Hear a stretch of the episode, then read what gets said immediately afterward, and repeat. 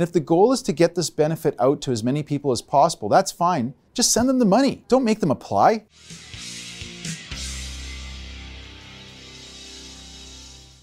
Hi everyone, Andrew Johns here with another update for you related to BC politics. This is re respect to the BC Recovery Benefit. The NDP announced today the BC Recovery Benefit as part of the 2020 election campaign. Premier John Horgan promised that his BC NDP party would, would, if re-elected, provide a recovery benefit to British Columbians.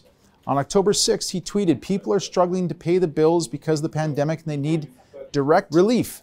Our BC NDP plan includes a 500 to $1,000 COVID recovery benefit to help people who are struggling the most. Well, that's a nice promise. John Horgan and the NDP kept making noise about intending to deliver, but as always, the devil is in the details. So we see two problems. First of all, what's special about a family making $125,000? What defines a family? What does any of this have to do with COVID? When you peg a benefit to these qualifiers, your means testing, and means testing means getting benefits are harder for the people who need it the most. Here's an example. The BC government has decided who does and does not qualify by looking at your 2019 tax returns. Now let's see, how many people lost their jobs due to COVID-19 in 2019? Hmm. Oh yeah, none. The BC NDP are labeling this as the BC Recovery Benefit, but there is no correlation between who receives the benefit and what happened to their income in 2020. If you and your spouse made $175,000 last year and you both lost your jobs this year, guess what? You're not eligible. But if you're unemployed last year and you made $200,000 liquidating furniture from restaurants that have gone out of business, congratulations, you're eligible. Here's another problem. What if you don't have a computer? What if you can't get access to a computer? What if you're a really busy single mom, raising two children, trying to cope with the COVID restrictions,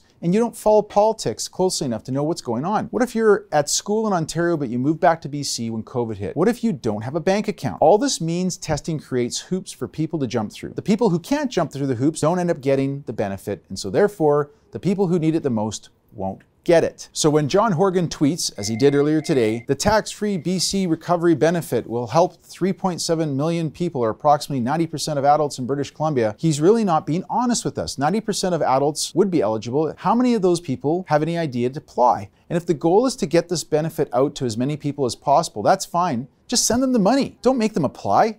Fire everyone with an address, a check for $500, and call it a day. If you're really addicted to spreadsheets and means testing, that's fine. Don't use the 2019 income as a metric though, because that's just simply dumb. Your 2019 tax return doesn't have any information about how badly you need this money in December of 2020. I think this policy is a great example of what's wrong with politics today. Everyone's willing to spend money, but there's no thought put into who's going to get it or how they're going to collect it. Look, send everybody a check for $500 now and then claw back that amount for anybody in BC who earned, over $65,000 in the year 2020. This way, the money gets into the hands of those who need it quick, and those who don't will pay it back on their tax returns in three to four months from now. Problem solved with way less administration. I hope you enjoyed this video. John Horgan, again, I haven't got a call from you yet, but I'm happy to take your call if you'd like more help on how to administer these policies. Give me a ring.